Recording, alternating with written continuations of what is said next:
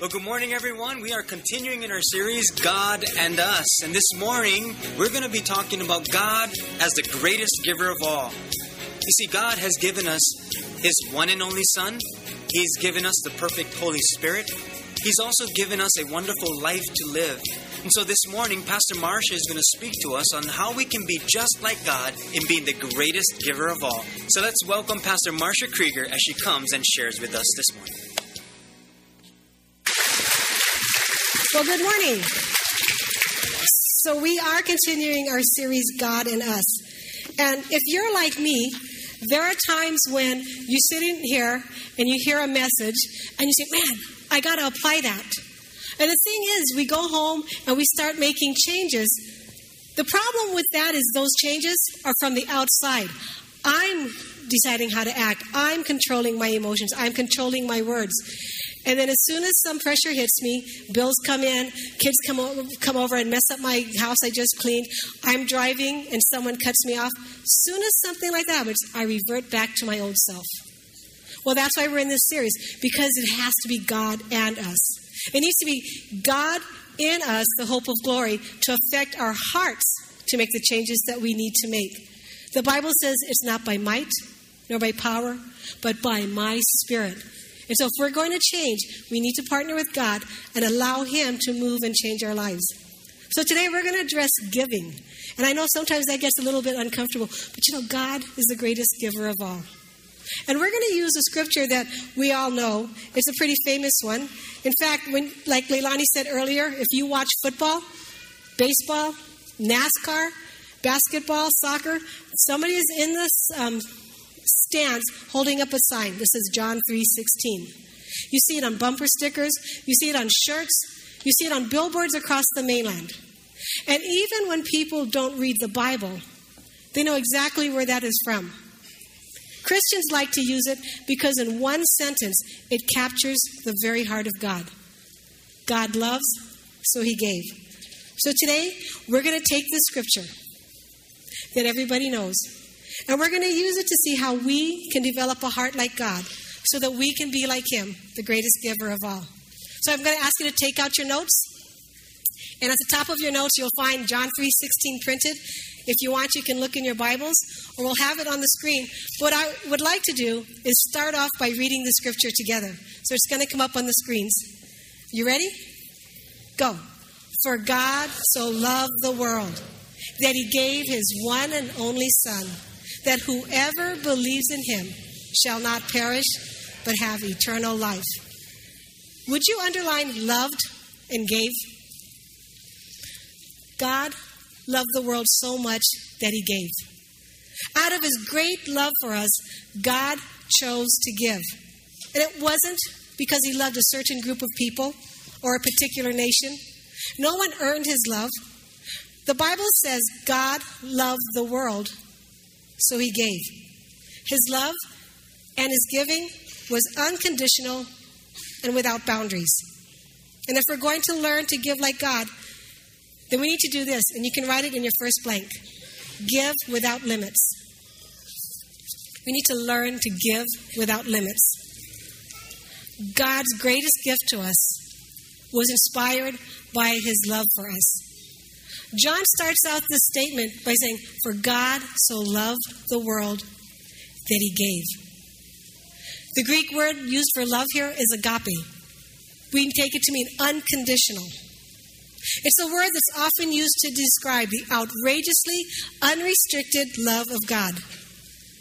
When he chose to give his son to pay for our sins, his giving was motivated by his unconditional love towards us. And he didn't limit his love or his action, it was unconditional. Now, I have a confession. I have these grandkids that I love, they're the apple of my eye. And whenever I walk into Walmart or Target, if I pass the toy department or the children's clothing, no matter what I went in there to buy, it could be just a bottle of aspirin, I'm going to leave with something for my grandkids. I love them so much that just the thought of them makes me want to give. It's uncontrollable. Now, here's something else. If I'm standing in that toy department and I think of your kids, I think of your kids. I'm not tempted to buy them anything. I love them. I enjoy talking to them. They're fun to talk to out here on Sundays. They're fun to talk to in town. But my love for them stops somewhere around my wallet. But that's not so with my grandkids. If you ask my husband, he'll say that my giving to my grandkids is uncontrollable. But that's how God gives to us. He gives unconditionally, without merit or boundaries. He gives simply because he loves us. So I'm going to ask you go back to John 3:16 in your notes and circle the world. See, God didn't send his son to a select group of people. He sent Jesus for all people. Nobody had to pass tests. We didn't need to know anything special. We didn't have to do anything to earn this gift. His giving was without limit because his love is without limits. And that is what we must desire to look like. We must be willing to give in the very same way. It could be said that we must excel in our giving. God encourages us through the Apostle Paul to do as well in our giving as we do in other areas of our lives. And Paul wrote in a letter to the church in Corinth But since you excel in everything, in faith, in speech, in knowledge, in complete earnestness, and in the love we have kindled in you, see that you also excel in this grace of giving. I looked up excel. Excel means to be superior, to surpass an accomplishment or achievement. The Corinthian church did well in loving, they did well in living out their faith. They did well in the way they spoke to each other, and they even did well in their knowledge. And Paul says, Great job. Go for it. And then he challenges them do as well in giving as you do in all of these areas. Now, I don't know about you, but I find it easier for me to speak kindly or politely to someone. I find it other to lo- easy to love others. I find it easy to believe in God. But when it comes to giving, there's a bit of a struggle. See, I want to give some, but not all. Now, last week, I was working on this message about giving. And I had this hair appointment I needed to get up and go to. So I was rushing out. And as I'm rushing to my car, I passed my husband, who also was up here. And I said, Hey, I didn't have time to pack lunch today. So I grabbed all the leftover pasta. And it's kind of like a big zip, you know, the gallon Ziploc bag size. I said, I, I grabbed all that. And I brought it up. And um, you can share it for lunch but make sure I have some left because when I come back, I'm going to be hungry. And I said, I don't, you know, just a little, just save me a little. So he said, okay. And I went to the hair appointment. And then when I came back, everybody was done eating. And usually what we'll do is we'll sit together in one of the rooms and we'll eat, we'll pick at each other's food. So everybody was back at their desks, and I went in and I sat at my desk and I started working on this message about giving. And then I realized I was hungry. So I got up and I walked out to the main office and I opened the refrigerator and I'm looking and I'm moving things around and I don't see any pasta. So I close the refrigerator and I walk back to my office and then I look in my lunch bag and I'm looking and there's no pasta. So I'm thinking, okay, I wonder what he did with it. So I walked back to the refrigerator, opened it up again, and Sandy, who volunteers in our office, she's just watching me very quietly. And I'm moving things around and there's no pasta. So I close the refrigerator and I look at Sandy and I said, um, Did my husband eat all the pasta? And she says, Yeah. And then she went to typing. so I went back to my office and, you know, my husband is a really wonderful husband and he doesn't forget about me. And I know that. So I picked up the phone and I called him and I said, Hey, you know, I, I know I said you could share the pasta. And I know that you saved some from me, but I just can't find it. He goes, Ooh. I just sat there. He goes, I'm so sorry. He goes, I forgot.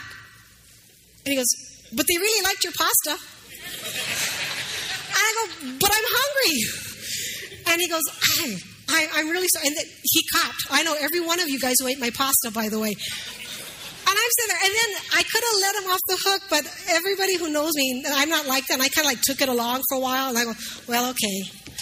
I guess I'll just drive down and eat a Big Mac or something then. See, I was willing to share some of my lunch because remember, I told Tom, go ahead and share it. But I wasn't willing to give all. I was willing to let people have a little as long as there was some left. I was willing to give it away as long as I wasn't inconvenienced. But that's not how God gives. When He gave, it cost Him something. So in your notes, would you go back to John 3:16? And this time circle gave his one and only son. See, when God gave, there was no holding back. There was no thoughts of being inconvenienced. There was no thought of just enough. It cost God something. And if we're going to give with the same heart that God does, then you can write this in your notes. Then we need to learn to give generously. We need to learn to hold loosely to what we have so that we can release it. Now, last week, Pastor Sheldon shared that everything belongs to God and that we just get to steward what's His. And if we will grasp that and fully understand it, that everything is just, it's in God's hands, and we just get to steward His resources, then it's going to be easier to loosen our grip. Now, isn't it true that when we hold tight and we only parcel out a little bit at a time, that we give only according to our convenience, that when it becomes uncomfortable, that we hold back or we take back or maybe even we grumble? Okay, I'm going to tell this story, but I, I, want you to know all these stories I'm telling, I'm really not a selfish person. I, I do share. I just, um, I was working on this message and God was sharing my heart with me. But I had gone to lunch with a group of friends and we are eating at Cafe Pesto.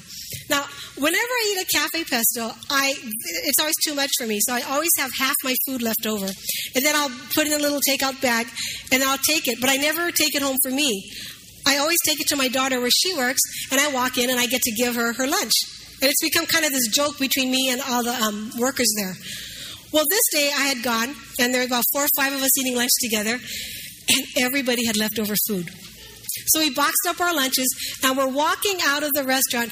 And you know, um, downtown, that the houses people hang out there sometimes. And we're walking, and on the sidewalk, on this side is one houseless person, and on this side is another. And we're walking and we're talking and we're laughing, and the lady that's next to me just very nonchalantly bends down and gives her food away to one lady, which leaves the other one without food. And I sat there and I'm looking, and within a nanosecond, all this goes in my mind. I'm like, oh man, you just went and got all holy on me. You're acting like a Christian. I'm a pastor. It's going to look bad if I don't give my food. But I got to give it to my daughter. And then I started scanning with the other ladies to see if they'd noticed and if they're going to give their food. And they didn't notice, so they didn't give their food. So I went and gave mine. And then we get in the car, and I didn't leave it there.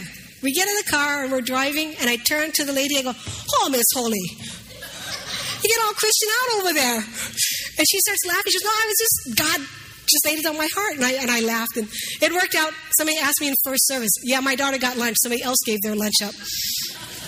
It was Heidi. And she went in and she goes in. She goes, Your mom gave your food away, so I brought you mine. You know, but later on I was thinking, and I thought, what was the problem? Why did I even struggle? Because walking out of that restaurant, that food already, it wasn't going to be mine. I was going to give it away anyways. Why did I have a problem giving it away? And then I realized because I had to sacrifice. I had a plan. And I had to sacrifice and change my plan to give to someone else. And as I thought through my response, I needed to admit that because it was an inconvenience to me, that my heart just wasn't hardened. And my heart was hardened. And I stopped and I had to take a good, long, hard look at my heart and see what was shaping it. And then I thought about King David. And I thought about how God calls David a man after my own heart. And every time I hear that, I always think he, he had a heart like God's. He desired the things of the Lord. He valued the things that God valued. I said, Lord, I want a heart like that. I want a heart like David's because it's so much like yours. You know, as he was getting on in years, it began to bother King David that he was living in this beautiful palace, and yet the temple of God was in a tent. And so he decides that he sets his heart that he's going to build a temple for the Lord. And towards the end of his life, he gives this instruction to the people. He says, My son Solomon, the one whom God has chosen, is young and inexperienced. The task is great because this palatial structure is not for man, but for the Lord.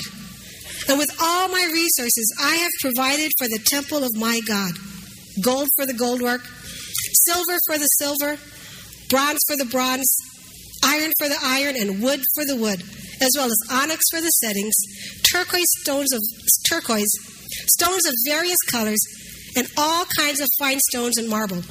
All of these in large quantities. King David held nothing back.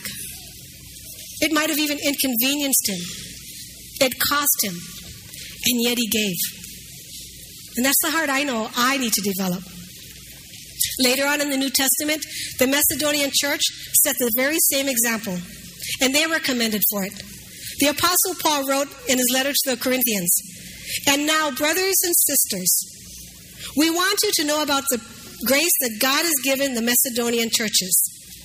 In the midst of a very severe trial, their overflowing joy and their extreme poverty welled up in rich generosity. For I testify that they gave as much as they were able and even beyond their ability. In the midst of all their trials and poverty, they were generous beyond measure when they gave.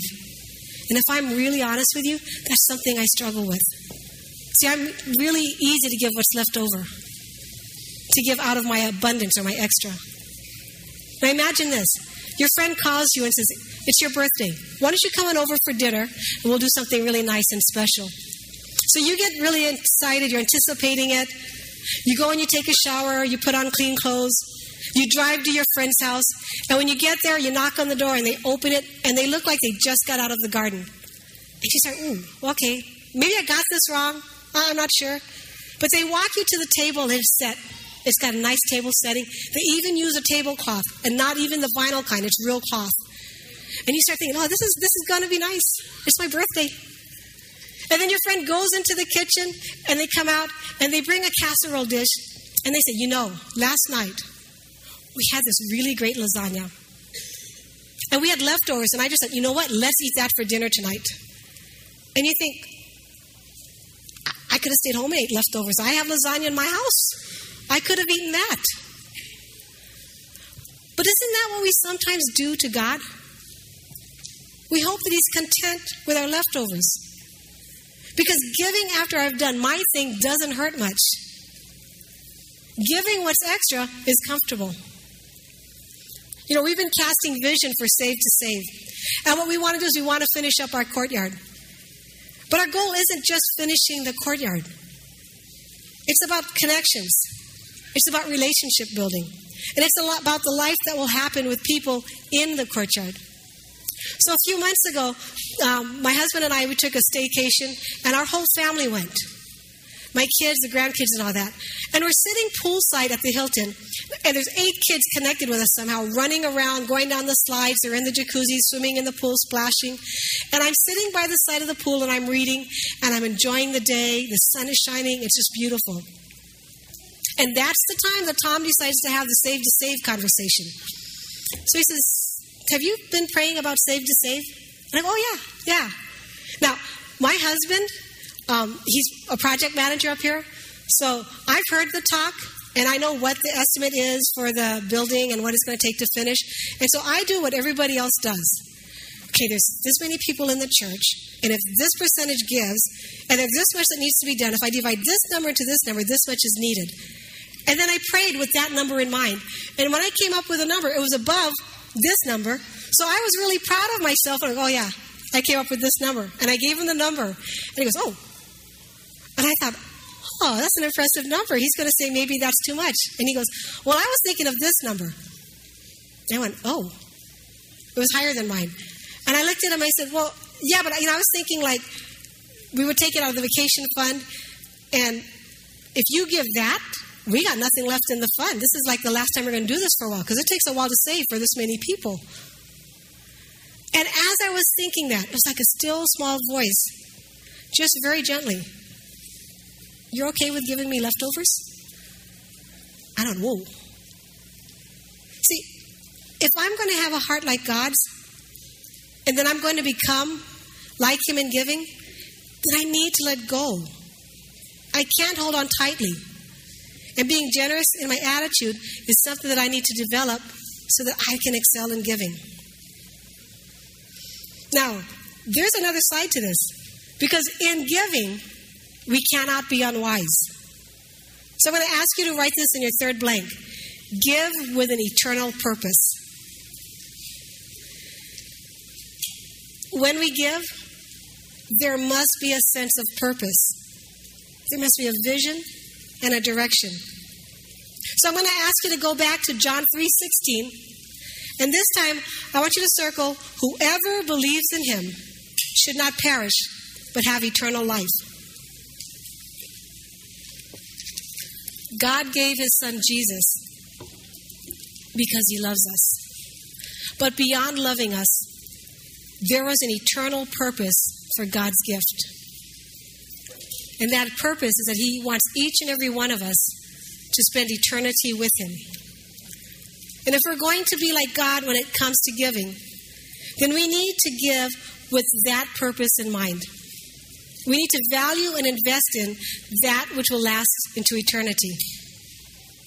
Then, one of the first messages that somebody wrote down that Jesus gave, he spoke to his followers and he said this Do not store up for yourselves treasures on earth where moth and vermin destroy and where thieves break in and steal. But store up for yourselves treasure in heaven where moths and vermin do not destroy and where thieves do not break in and steal. For where your treasure is, there your heart will be also. We can build our treasures here on earth, but they're not going to last forever. Cars are going to break down and rust. Houses will age and need repairs, especially here in Hawaii where we have termites. Jobs will outgrow us. The stock market will take us on adventurous rides. Nothing is going to last forever. There's only one thing that we can invest in that we're going to see in eternity, and that's people. When I get to heaven at the end of my time here on earth, I'm not going to bring my car, no matter how good a care I take of it. I'm not going to live in my house, no matter how clean I keep it or how often I tend it. I won't even have my job or ministry. But what I will have are the people that I invested in, the people that I loved and I encouraged. And as I grow to look like God in my giving, I need to start asking myself, what am I investing my time, my energy, and finances in? Will it grow and develop other people? Is what I want to invest in or give to going to have an impact that will take someone into eternity? For God so loved the world, He gave without limits. He gave His one and only Son he gave generously. That whoever believes in him shall not perish, but have everlasting life. He gave with an eternal purpose. I'm going to ask you to put away your notes. Now, like I said, for some time, we've been speaking about the courtyard. And we've talked about the vision of covering it, of adding bathrooms, of adding a serving area. And like I said, at first it sounds like we're connecting or we're adding space. But our vision is so much more than a roof or space. We want to provide an area where people will connect with others, where families can gather, where ministries like Celebrate Recovery, which is already meeting out there, can continue to meet and bring people offering uh, uh, hope and healing. In our courtyard, imagine someone sitting down with a friend and speaking about the message. And maybe for the first time, being introduced to Jesus as their Savior.